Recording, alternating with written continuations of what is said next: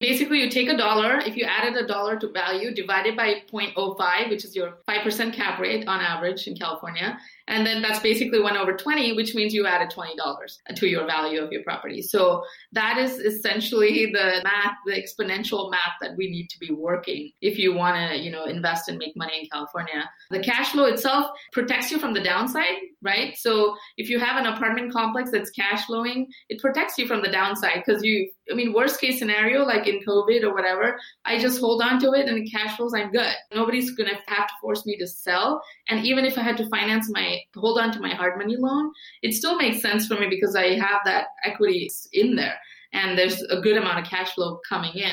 This is the Everything Real Estate Investing Show with Sean Pan, where we interview local real estate investors and professionals to go over tips, tricks, and investing strategies to help you learn about the business and to enable you to achieve your financial goals. And now, welcome to the show. Hey everyone, and welcome to another episode of the Everything Real Estate Investing Show with Sean Pan. If you thought that buy and hold investing in the Bay Area doesn't make sense, then think again. Today we have Shri Latha. Shri is a real estate investor who specializes in multifamily investments here in the Bay Area. And in this episode, Shri will explain how to invest in the Bay Area the right way and how to analyze these deals. She'll share her strategies on how to acquire multifamily properties how the cash for keys process works, and how to drastically force appreciation. If you're interested in investing in Bay Area real estate, then you need to listen to this episode.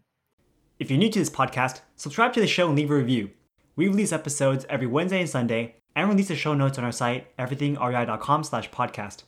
By the way, if you need help financing your next real estate project, check out Conventus Lending. Conventus is the best hard money lender with amazing rates and incredible service. I've used them for years, and they've always been incredibly easy to work with. If you need a hard money loan, contact me at sean at everythingrei.com to get $1,000 off of your processing fee. And if you want to know the secrets of how investors in the Bay Area are making huge profits in one of the most expensive markets in the world, download the free Ultimate Bay Area Investing Handbook on our website, everythingrei.com. Enjoy! Okay, Shri, thank you so much for being on our show today. Go ahead and introduce yourself and let us know who you are and tell us what you do. Cool. Thanks for having me. I'm Shri. I'm a multifamily investor here in the Bay Area. I'm based in the Bay Area. I started investing in 2014. I bought a 12 unit apartment complex in Texas and I sold that in a year and a half. I moved my money back to California and I've been buying and selling in uh, the East Bay ever since. I tend to do a lot of heavy renovations on all my properties. I do three main strategies. I do ADUs, I do cash for keys, and I do layout changes to my units. And that's pretty much where the heavy renovation part comes in. And right now, I'm in contract on a hotel to multifamily conversion, and that's pretty much where I'm at right now. It's a lot of good stuff, and we're definitely going to go through every single one throughout this interview. So first things first, how did you get into real estate? And you know, most people when they get into real estate investing, they're going to buy a single family home. You jumped right in and got a 12 unit in Texas. Tell us about that. It's kind of a sad story, actually. but somewhere in, in, in 2011, my husband kind of went to work and he found that he couldn't walk anymore. So we were sitting in a doctor's office, and the doctor was asking me, like, do you have disability insurance? And all these questions. And I was like, why is she asking me this? And she pretty much said, you know, you should be prepared for your husband to be disabled in five years. And that was kind of like the dagger to my heart. And we were like, we need to do something about this. Like, we need to figure this out. So, if this were to be true, we need to make sure we can replace his income. So, that was the really the fire that lit the whole real estate thing. And that's what I guess a lot of people ask me where does the motivation really come from? That's where it started. It started from a need to get passive income. So at that point, we were just starting to save for a house, but we changed our plans and we said we're the first property we're going to buy is going to be an investment property. We're going to buy as many units as we can. Um, so the moment we had a reasonable down payment saved up, we bought our first property in Texas. So the single family, to me, I always do the financial analysis. So I always put everything into a spreadsheet there's no way the single family made any sense in terms of getting us closer to financial freedom, especially given the prices in the Bay Area. You can live in it, you can enjoy it, but it's not getting you anywhere closer to financial freedom by buying a single family house and, and living in it. So the decision was pretty clear. I actually saw a four unit actually in Burbank in San Jose. I drove there in 2014 and I looked at it and I put down the math and I was like, it actually had a little bit of extra space at the back. And I said, oh, what would it look like if there was a fifth unit in here? And then I started doing the math for more units. And the moment I saw that progression going from single to multi and how the it compounds your your cash flow, I was just sold. And then I said, I'm just going to buy the maximum number of units I can buy in a somewhat reasonable market, and it just happened to be out of state. So, can you talk about that? How did you discover like the area you bought in Texas, and how did you find your first property? So, we bought our first property in Dallas, Texas. And it was, in some ways, is kind of just kind of jumping into the, the, water without really knowing what you're doing. We didn't really do too much like sophisticated research into the market or anything. We just kind of, I think you mentioned this before that you've done it. You kind of just Google like what are the top multifamily markets in the US and you just see the same names over and over and we were like oh dallas sounds good and it doesn't have kind of one main employer it's not like oil heavy so we said okay that sounds dallas sounds good and then we just started looking on LoopNet and we found a few properties, learned how to underwrite a little bit. We got into contract on one, fell, that fell through, and then we found another. We found a good broker. So that's the key to getting anything to work out of state is finding a good broker and then finding a good property manager to go with that. So we found a good broker. We were able to close. Actually, we bought it from a wholesaler apartment wholesaler and then we closed on that property. Within a year and a half we renovated all the units because they don't have rent control and you can you know turn the units every time the lease ends. So the lease ended and then we just turned each of the units we renovated put brought them up to market. And in about a year and a half they were all done and we just put it back on the market and sold it twice our down payment out from that and then brought it back to oakland i mean east bay that sounds great. Do you want to talk about the numbers involved with that deal? Sure. So we bought it at seven hundred and sixty. No, so yeah, seven hundred twenty thousand dollars. Put in about one hundred forty thousand dollars in renovation, and sold it for one point five five. So that's pretty much where it ended up at when we sold. So then, what did you do afterwards? You took that money from Texas and you brought it into Oakland. Why did you move away from Texas? A couple of reasons. We were inexperienced when we started. And so we thought that the tenant, you know, uh, demographic was better in California. And so we thought, oh, you know, maybe the next thing we do is we buy and we just hold it. So why don't we do that in California? So that was kind of the motivation to move to California. We learned a couple of lessons also about leverage because when we first started, we put, we had to because we didn't know any better. We put a huge down payment, which we didn't expect to do, but it just turned out that on your first deal, you don't have all the experience and all the all the knowledge to know what you're getting into. So we ended up putting almost 30 35% down on that first $700,000 deal in Texas. And then when we moved back here, we discovered hard money and that made life a lot easier in terms of scaling the business.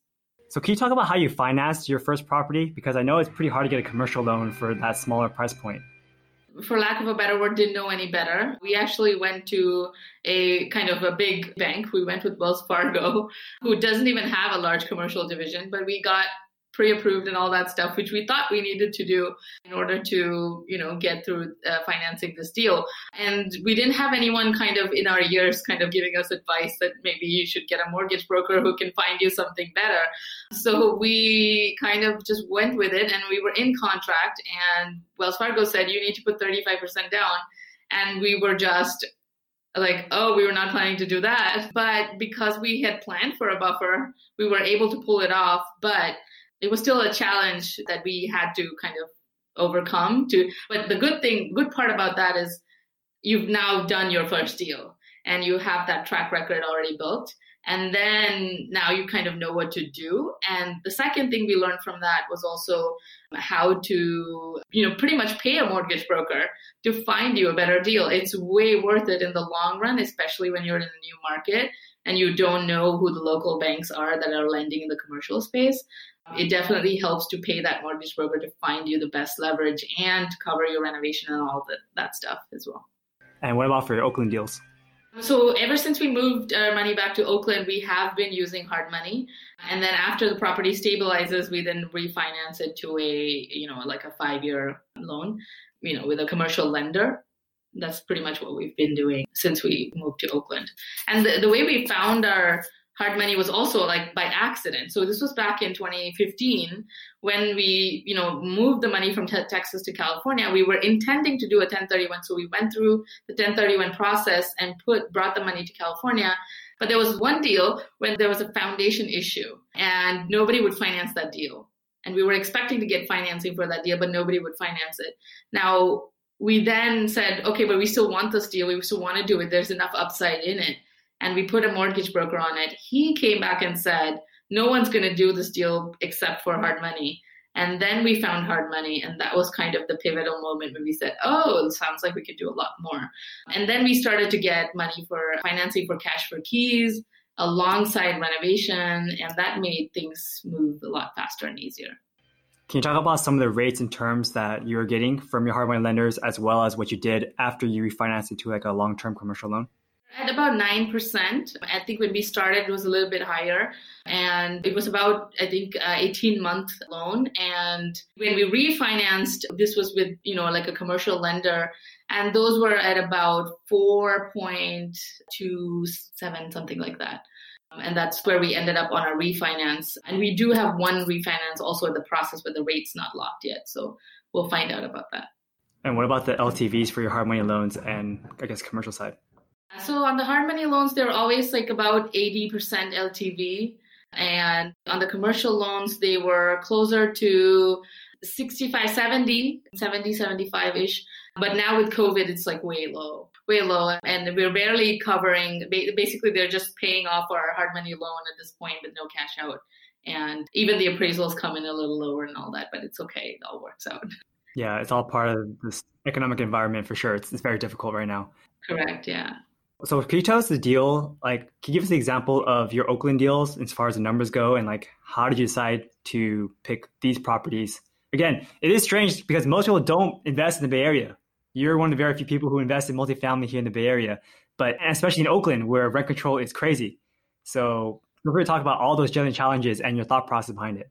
I mean, rent control is the biggest problem in California for an investor, from an investor point of view. There are people who are doing what I'm doing. They do exist. And I always kind of cringe a little bit, you know, when people say, oh, they, you know, they just plug in the numbers into their spreadsheet and then they look at the cash flow, they see how low it is, and they're like, I'm out because there's a little bit more to, to that, right? And you kind of have to dig dig a little deeper to get into understanding that how to take a unit from negative cash flow to a positive cash flow. And that's kind of where the cash for keys come in, the layout changes come in, and once you do that, the growth is exponential. So in markets like Oakland and San Francisco and Berkeley, where there's historically been rent controlled, units are severely under market. So they're not just like a little bit under market, they're severely under market. And so when you buy these properties, you do get them at a somewhat of a discount, not a huge discount, but still somewhat of a discount because of those low cash flows. And at that point, you got to decide how you want to execute on these deals. So cash for keys essentially is an agreement between the owner and the tenant to mutually agree on a number, on a dollar amount, which then the owner pays to the tenant in return for the tenant giving you the keys to the unit and moving out. So that's essentially what cash for keys really is. And what that helps you to do is you now are taking over a unit that is vacant and you can now bring that up to market. And if you want, I can go more into cash for keys, or I can talk about kind of the next step, which is once you execute on cash for keys, you now have a vacant unit. Now you can do what I call the layout change, which is essentially to gut the unit and figure out a way for a unit to get to add value in that unit. So in one of our properties, the way we've done that is we bought all studio units. So when we bought it, they were all studio units, about 450 square foot or so, but it had a separate you know, kitchen. So when you walk in, it was an old studio, but it had like a kitchen. And so what we thought was, why don't we take the square footage of the kitchen? If we just gutted the whole thing, did an open floor plan, you could take the square footage that was previously the kitchen, take a little bit more from the living space and make a bedroom. And now you have a junior one bedroom and you can charge a much higher rent for a one bedroom than you can for a studio. So just by doing that, the bump up in rents we got was considerably higher than if we just converted that, you know, renovated that studio and kept it a studio. Yeah, so you have to be more creative in a Bay Area deal. Yes, absolutely.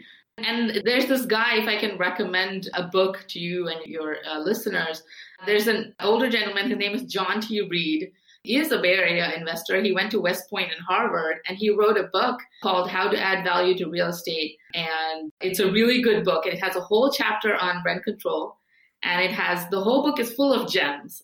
It's like it makes you really think about value add in a whole different way than if you were to just, you know, like read BiggerPockets. You'd think the only way to value add is to do renovations.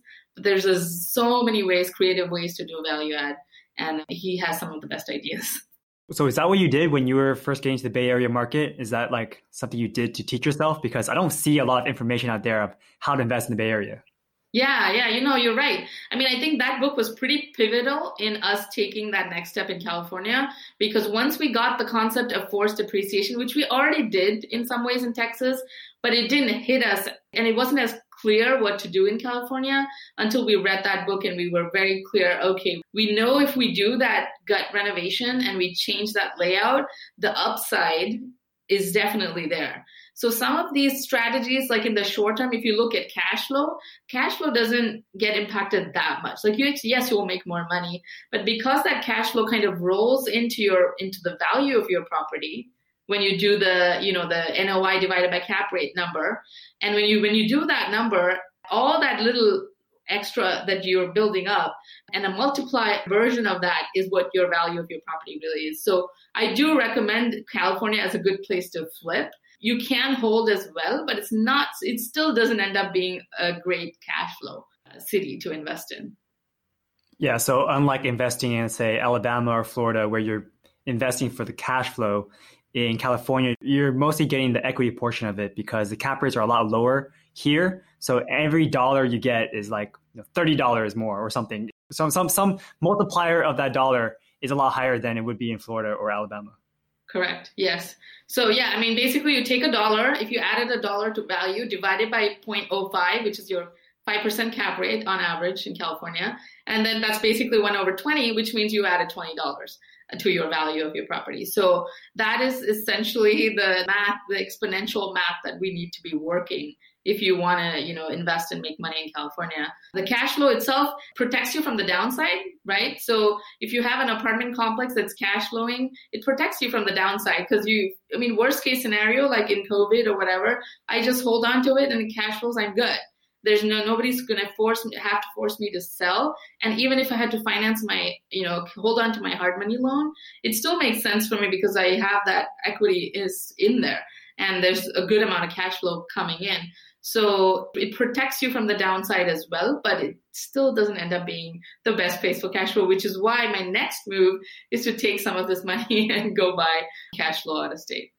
Yeah we're going to talk about that in a little bit but can you help walk me through an example of a deal in Oakland? Because these numbers are so mind boggling. And I've done a lot of practice with, say, multifamilies in Alabama or Florida where, all right, cap rate is 10%. That just means your NOI has to be, you know, 10% of your purchase price, something like that.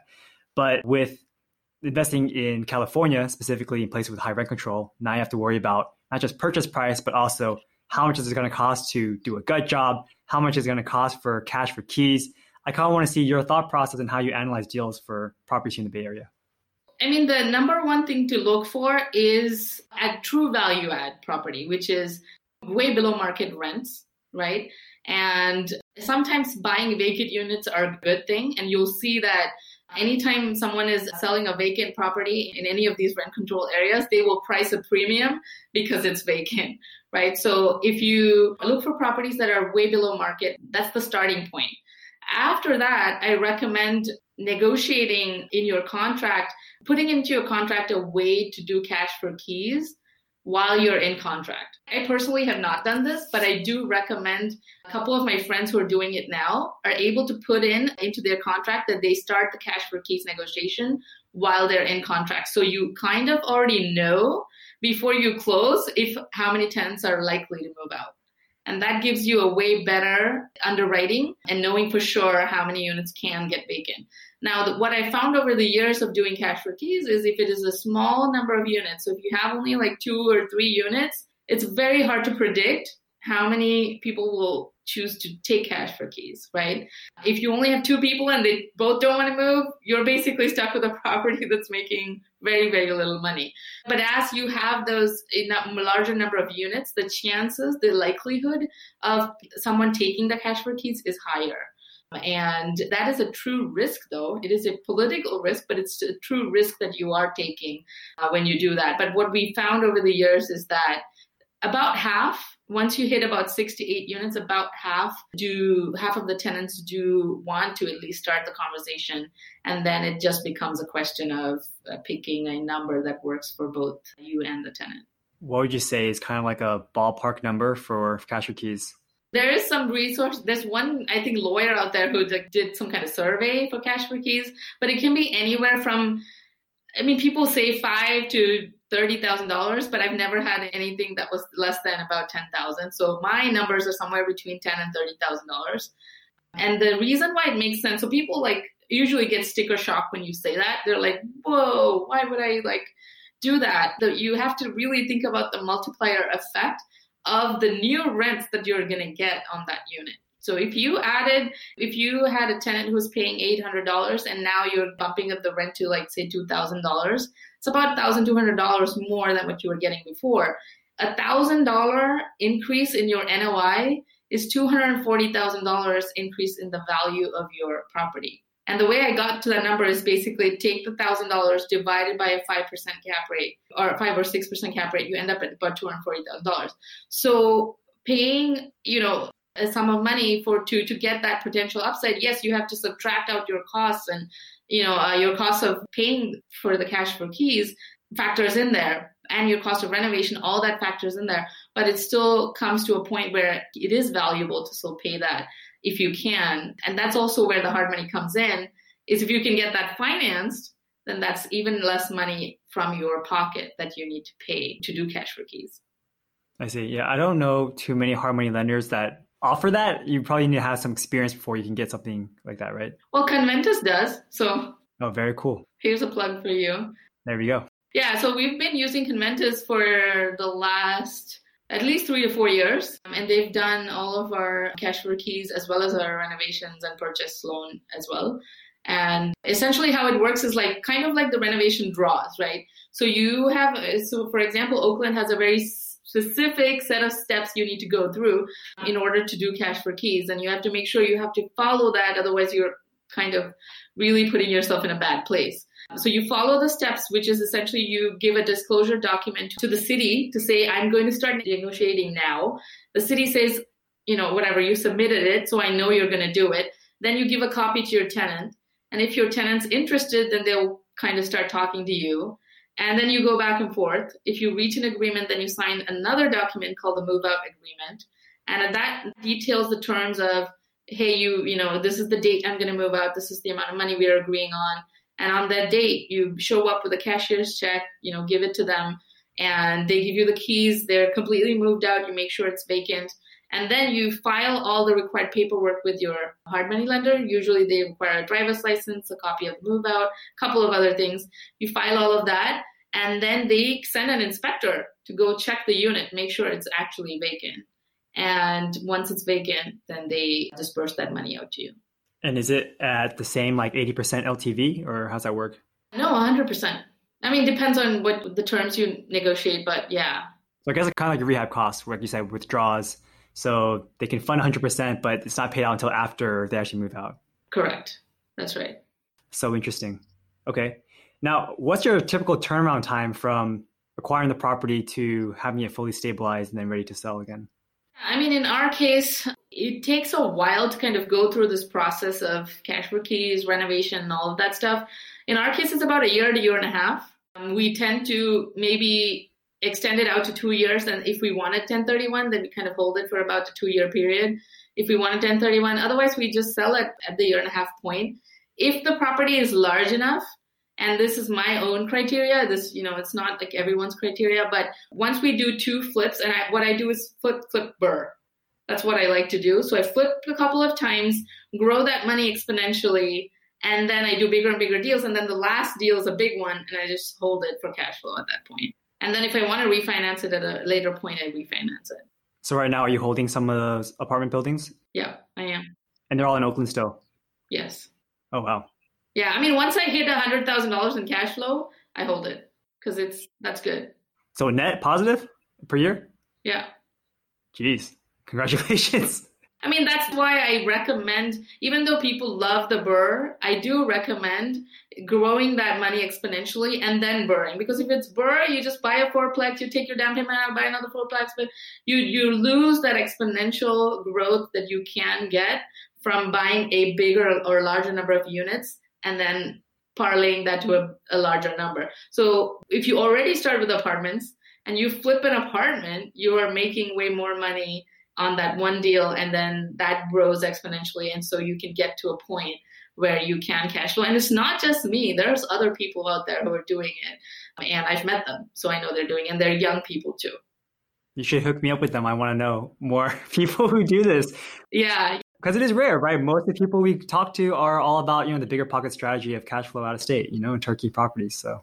And that works but if you are willing to go the extra mile and i think that's kind of the bottom line of California in general. If you're willing to take a little bit more risk and if you're willing to do more work, then California will pay off for you. If you're just following the book kind of and just want to make it simpler, straightforward, and there's value in that. I mean, eventually I'm going to be passive too. So I do see that. And now I have kids and it's impossible. It's really, really hard to kind of keep all these balls in the air and keep doing all of this work on your properties because these are extensive work, foundation work, and all of that stuff. It's like, it's a lot of work, but the upside definitely exists. And there's no way I would have been able to grow if I didn't do that.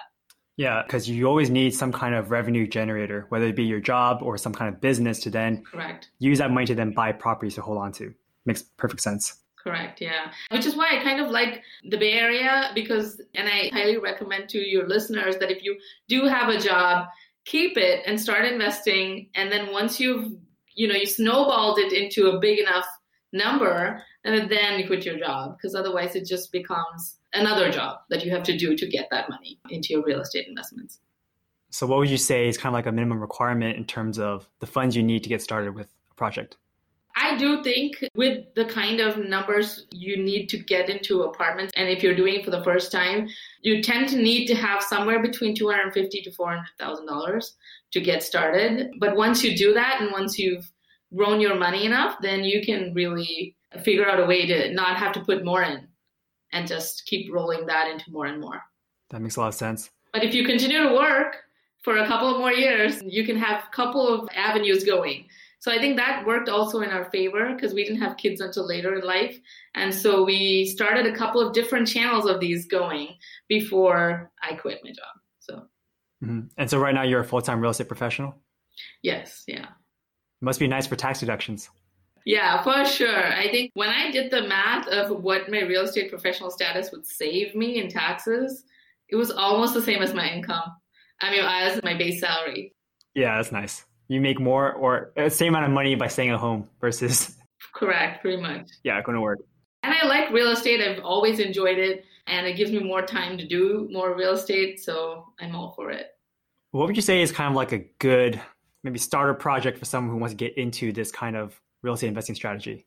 So i get asked this question a lot and i really think that if you're starting out don't hesitate to go out of state I really don't think that's a bad idea. I really think it's a good idea because of all the additional risks you're taking in California.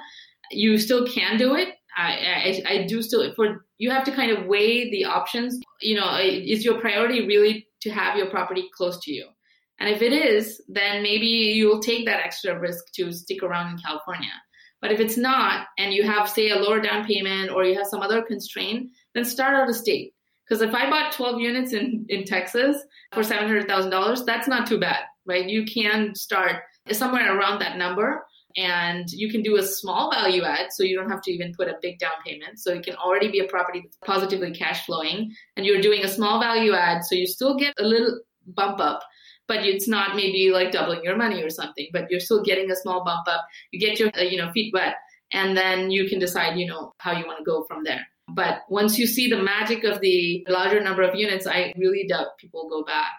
And how about for a property here in the Bay Area? Should they start with a six unit, 12 unit? I mean, the basic premise that I really kind of drill into is the moment you cross the five unit mark, you are now a commercial multifamily property.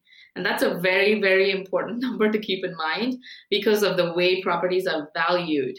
So if you think about real estate, there's two main ways they're valued. One is the comps method, right? So you look for comps in the neighborhood that are similar to your property, and so your property is valued similar to that one. The second method is the income method, which is what the commercial properties are valued. Appraisers for commercial property are used to value commercial property. So the income method essentially is telling you that the more income your property makes, the more valuable it is. So my property could be in the same block as yours and mine is making more income and mine is valued at 3 million yours is valued at 1 million. Just because of the difference in income. We might have the same number of units we might look exactly the same but if our incomes are different then the value of the property is different. And that is so clear in the way a commercial underwriter or a commercial appraiser looks at the property when you have five units or more. So the moment you're four units and under you're still on a residential loan and your property is valued very differently than when you're five and over. So in California, I do recommend playing in the investor space than playing in the four and under space. You still can, and I have a friend who's doing this right now. He bought a tri- triplex in Berkeley and he added two ADUs in the back. And from our understanding of financing, when he's done adding those ADUs, he will now have a fiveplex and he will now get put a commercial loan on it because he has five certificates of occupancy. He'll put a commercial loan on it. And his income from the property will drive the value of his property. Yeah that's great. And this is also like the downside with house you know the putting ADUs in the back of a house is that when you go to refinance your property are you really going to get the value you're looking for right? That's a big question mark, and that I don't know if anyone can, has really answered that question. Because that, if you put two ADUs in the backyard or three ADUs or whatever in the backyard of a house, it's no longer a house that someone wants to buy. The only people who are buying it are other investors from you. And the bank, the way the bank looks at that is going to be different than how a bank looks at a five unit or even a four unit, right? Because they're looking at that income divided by the cap rate to get to that value much more more heavily than in a four and under property. So after you do all this renovations and you're renting at much higher numbers, do you need to wait some kind of seasoning period before you can put on the market or refinance? For a refinance is about at least three months or so of stabilized, and not all banks are okay with that, but some are. So at least three months of stabilized rents for refinance. If you're putting it for sale, it's about the same, like two to three months of stabilized income is good enough to because they i mean they know that this is going to continue and they don't value it. You can't put like a freddie or fannie loan on it but you can get a, a bank to refinance it with a couple of months of stable income. And you were mentioning earlier how you don't just do some kind of easy rehab where it's just paint and carpet. You're actually doing some layout changes. And that sounds very expensive and very complicated. So like who's helping you throughout that process? Are you the one designing the whole layouts no, no, no. So the key to being truly passive with apartments is finding a good contractor and a good property manager to work together, right? When I was doing the deal in Texas, the good thing was the property manager had an in-house contracting team. This is also very, very important for your listeners who are looking to do out of state because that is the key to really making it passive is to find a property manager who has an in-house contracting team and that they use for all of their investors and that simplifies the process quite a bit. Yes, you can kind of nickel and dime the contractor, and maybe he'll, like, you know, put a bit of a margin on it. But it gives you the ability to kind of sit back and say, I like this layout, just do this on my property. What does it cost? And you negotiate the budget a bit and then they, it's off and running to the races. So you're not getting involved in what appliance to buy and what you know paint color or what backsplash is. None of those things. You're kind of truly acting as an investor at that point. Can you walk us through a deal that you did in the past, including like your acquisition price, construction price, what the rents were before and what the rents were after, and also like what's the final value after all said and done? Sure. So I'll talk about a deal in Oakland that was actually is very doable. I didn't want to pick one that was like too far, you know, like sometimes you pick a deal that's 2014 and people say, "Oh, I can't do it now," because you know you you got it when the you know the curve was going up. So I'll pick a deal that we did in 2018. It's a five unit apartment, you know, five plex in Oakland. We bought it at 1.25 million. Uh, we put about 180, well, let's see, 180,000 into it, and for the renovations, it had five units. When we bought, two were vacant, and we negotiated cash for keys on one more, and then the other two tenants still there. They still stayed there. And after renovations, so the one bedrooms were at 2,500. The two bedrooms were at 3,000 a piece each a month. And the renovations are about so because to your point, because the renovations are kind of gut jobs, they're about somewhere between thirty and forty thousand dollars per unit. And they look really nice when they're done and all of that good stuff. But yes, it takes about thirty to forty thousand dollars to do those renovations. There was some exterior renovation work, there was some roof work, about another let me see the breakdown. Yeah, the roof was about 10,000, foundation was about 35,000. We did add storage units, that was about 5,000. So storage units rented about $50 a piece per month and we put in five storage units and that cost us about 5,000 but increased our the value of our property a lot more than that. We added windows for about $15,000. So that was the kind of the renovation breakdown. A holding cost were about $50,000 just to keep, you know, servicing the debt and such while we were doing the renovations. And we sold it at 1.73 million and about 5.5 cap rate. And our profits were about $150,000 on that. The cash on cash was about 14%. If we held on to that property and we just refinanced it and took no cash out, it would have cash flowed about $40,000. And if I did cash out, I guess we don't need to get into that, but yeah. I didn't cash it out, and neither did I. I just turned around and sold it and took my cash out. Awesome. So that 180k, that's only renovating the three vacant units, right? You didn't touch the other two where people living in it. Correct. Yeah. Gotcha. Well, yeah, thanks for sharing that because it's good to see like what a deal looks like. And what was the cash for keys for this particular individual? Fifteen thousand dollars. Okay. Yeah, fifteen thousand seems you know it's a lot, but it's reasonable for the Bay Area. Like I mentioned in my other podcasts, like I had a hoarder in one of my houses, and we did cash for keys as well, but it was only three hundred dollars, just enough for her to you know happy and get get by. Yeah, it's the opportunity cost of staying versus leaving for a lot of them. I've had cases where people took the money and, you know, bought a house in, I don't know, Kansas, and they were so happy because they said, there's no way I would have saved that down payment. And I was already thinking of leaving or, you know, just, so the people who do want it are people who are forthcoming about wanting to move out of the area in a lot of ways. Exactly. So I guess you're you have your thing set up in Oakland already. You're trying to expand to a new venture. Do you want to talk about your new ventures? So last year I sold a bunch in Oakland and we were we're getting to the point where we've done a lot of the work work of building capital and we're looking for more cash flow so we started to look out of state to you know bring ourselves to a point where we can you know relax a little bit enjoy our lives a little bit more, all of that good stuff. So uh, essentially, I, we got a CoStar account and started really dig through all markets, all possible markets really, and started underwriting deals kind of almost daily, right? So looked at uh, many, many deals.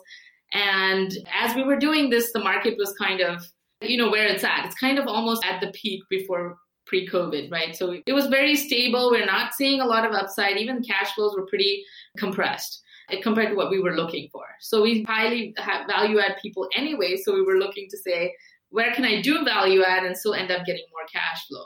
And I listened to your podcast with Shannon about hotels, and I was just about getting into understanding zoning and land use. I was personally looking to see if I could buy a land and split it and build two houses on it just in the Bay Area. I was like, I want a free house. Let me see if I can do that. So I went to City Hall and I learned about, you know, what it takes to split a piece of land. I learned about zoning. I just like literally just showed up and asked questions at City Hall. And then I got in that evening, I think I listened to your podcast with Shannon, and she talked about rezoning a piece of land from, you know, retail or anything pretty much into a hotel, which is which is her play. And so I reached out to her, I went and met her, and I learned about how she does it. And I kind of immediately put it into a spreadsheet and I looked at the spread and I was like, I've never seen such a big spread before. Because rezoning is highly lucrative. It's high risk, but it's also high return. But I, I saw that and I was like, wow, this is really good. But how do how can I parlay it to multifamily? And I didn't. I was just kind of looking all over the place. And then a deal came through a broker where he said, here's a hotel. It, uh, it has half of the piece of land is already zoned in a way that you could put a multifamily on it, that you could convert it to multifamily. So you still had two parcels of land. One was already zoned for multifamily, but the other one wasn't. But that deal fell through, but it put the idea in my head that you could find zoning where uh, you can do, which has two land uses. So it allows for a hotel use as well as a multifamily use. Once I got that piece, I was like, wow, so I don't even need to rezone it. I can just find a piece of land where you can do both. And that de risks a lot of the risk around rezoning. So then I just went and you know went hunting for those pieces of land that are zoned a certain way with the help of some consultants who do this full time in those areas so they know the, the local knowledge. And then i found a property that i'm in contract on right now which is a 115 unit hotel that i'm looking to convert to, to multifamily. Are you able to talk about maybe like how the numbers work out where you buy a hotel that you can convert to multifamily and why you think this is a better play than just keeping it as a hotel and managing it better? It clearly doesn't work in every market, right? You couldn't take a hotel in California and convert it to a multifamily and it won't be better. I think we have to understand the concept of what they call highest and best use. So any piece of land has what they call highest and best use, which is you know, some, in some markets, the hotel obviously makes more cash flow. They have higher expenses, but they have more cash flow as well. And so a hotel becomes higher, better use than a multifamily. But there are some markets where hotels are older. So they were, say, built in the 70s. There's a lot of new hotels coming into the market and they don't have occupancy. Their incomes are looking low, their net operating incomes are looking low, and it makes more sense for them to put those kind of properties into a long term contract like a multifamily, like a lease, and run it as a multifamily where the math just works out better like I said, it only works out when the purchase price is low, the unit number is high, and that market can support a certain rent. So you need to kind of model all this out before you can really conclude that this is a good property to buy. And how does that whole process work? Because a hotel and apartment complex are two very different things. You know, like in a hotel, you have a nice lobby, you have an elevator and whatnot. But in apartments, yeah, yeah, you have an elevator, but you don't really have this nice lobby or a pool? I don't know. Like, how, how's the whole thing work? I mean, it's interesting. I mean, I've been thinking about this myself too. Like the hotels that look like large towers, they tend to not be the best for multifamily conversions. The hotel that looks garden style, that already looks like a multifamily, there's a whole bunch of hotels that look like that, which, which are garden style, like spread out, like a couple of floors, and they pretty much do look like multifamily. They probably have like a balcony or a, you know, like a like a little walkway that's open. So they look really like multifamily, so much so you wouldn't think that they were a hotel in the past. It's not really obvious in those cases. In cases where it's like a large tower, it does feel like you have to do a lot more to make it feel and look like multifamily. But in the garden style in um, hotels, you really don't have to do much. There are changes you have to make for uh, sprinkler systems. There are um, things that the city will need from you in terms of parking. You need to have, you know, one and a half spaces or two spaces for every unit of parking. So not all properties will fit those criteria. So it's about narrowing it down to doing all of that stuff. And then well, now that, you know, the implementation part of it is also a, a lot of capex. So if I'm buying it for say two, two and a half million, I'm going to put another one and a half two million into it to get it to be an apartment complex because I have to meter and you know you know all, there's a whole bunch of things that need to go into doing that and putting a kitchen in it. That's the big part because most hotels don't have a kitchen and if you put a kitchen into it now it becomes more like a living area and living space what would you say is like the budget per unit the budget per unit. So the good thing about hotels is they don't have a lot of deferred maintenance because they, you know, it's a hotel. They have to keep it looking good and doing well in order to operate it. So it doesn't have a lot of deferred maintenance, but yes, about 10,000 to 12,000 in those areas to renovate that one unit.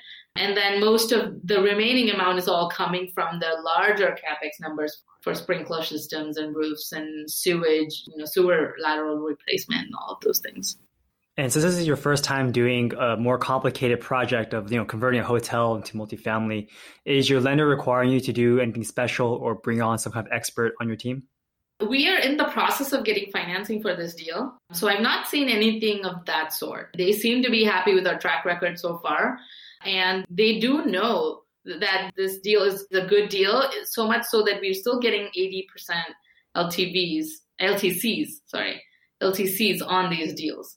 So 80% loan to cost, which includes our renovation costs and such. So I was worried about that, given that we're in COVID, that we might have to put down a larger down payment or, you know, and such. But it sounds like the, the banks that do this are banks that who have already done it and they know they're good deals. So they've underwritten it, are underwritten it similar to how I would. So they don't seem to be undercutting us on anything really at this point.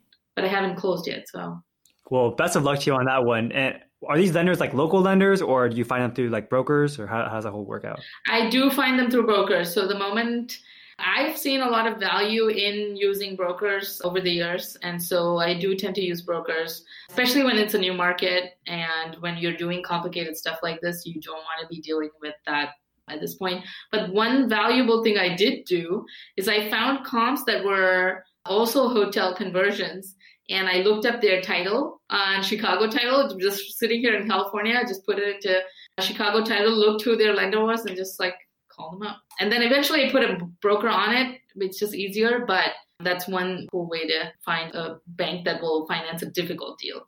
That's smart. And it's good that you're very resourceful.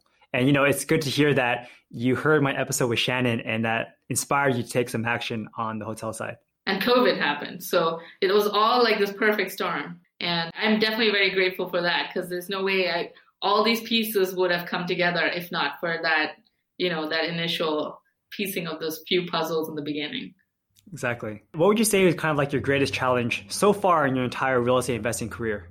The greatest challenge is always execution, always, right? Because at least on our deals, if you you have to be on top of execution, otherwise you're losing. So staying on top of execution not spreading yourself too thin on too many deals at the same time is key to making stuff work in the long run. Because the only time you really lose in real estate is when you're forced to sell when you don't want to sell.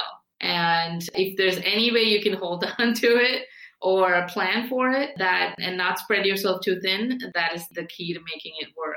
And if you feel discomfort, that means you're over leveraged. You got to sell. The moment you think, even we have come dangerously close to over leveraging, but the moment you recognize it, you got to get out as quick as you can and then never repeat that mistake again. So that's always key when you're trying to do multiple deals. So that's my biggest tip. Focus on execution. Do whatever you need to do to get processes in place where execution is smooth and you can do it with if you have a job just make sure you can do it with whatever else you're doing with your life and then just keep going snowball effect did you ever have any issues with contractors? Because I know you're doing some very big projects. We definitely have had problems with contractors. I think our biggest challenge was when we were doing multiple projects. I mean, the good thing about apartments is if you sell one and you buy another one that's big, you can focus all your effort on doing due diligence really well. So you can do a foundation inspection, a roof inspection, you know numbers for every line item. But the moment you start to do multiple deals and if you're not doing this full time, you kind of can lose that ability to stay in control of everything. So yeah, I mean, we've had problems with contractors going late, and we've had problems when on multiple projects where we gave all of the projects to one contractor because he wanted it, right? Like he said, I'll do it. It'll be great. And, you know, we'll both make money and all of that good stuff. And then when push came to shove, he couldn't handle multiple projects.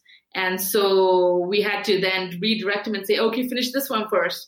And that one was just sitting over there. The other one, other projects were just sitting there and doing nothing. And instead, if we had found multiple projects, multiple contractors, and put them on multiple projects, we would have, you know, saved a lot of time and money. So yeah, the contractors definitely, there's definitely challenges to that. But once you find a good one, keep them. Yeah, absolutely.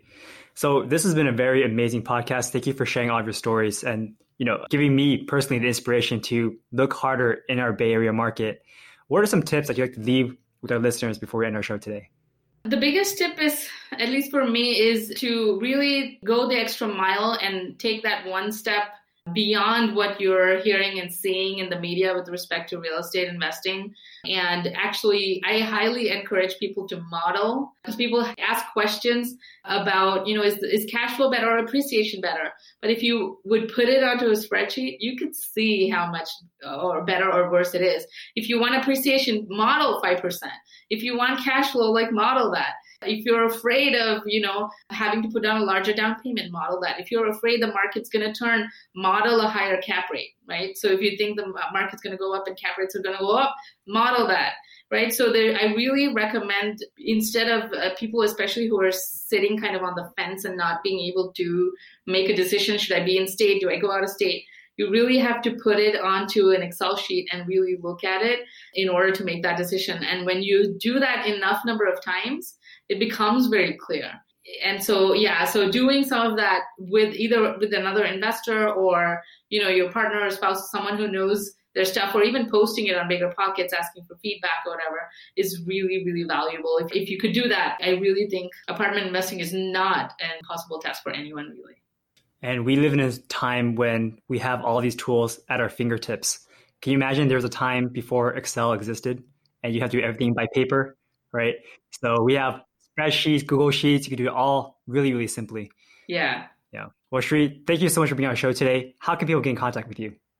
So you can reach me at theshrilatagroup.com. That's my website. My email is shri at theshrilatagroup.com. I'm on Instagram as Bay Area underscore multifamily. I do have a coaching program. If you want to, you know, if you're sitting on the fence and you're figuring out, you need to figure out which way you're going. And if you've been doing that for too long, then I do have like co-working sessions where I'll sit with you and we'll work through the math. That's valuable. And I also have more information about more deals like the hotel to multifamily conversion that I'm doing now. And we can see how we can work together on one of those as well. So feel free to reach out to me on my website, theshrilatagroup.com or my email, shri at theshrilatagroup.com. Shri, thank you so much for your time. This has been an amazing conversation. Thank you so much. Here are some of the key takeaways from this episode.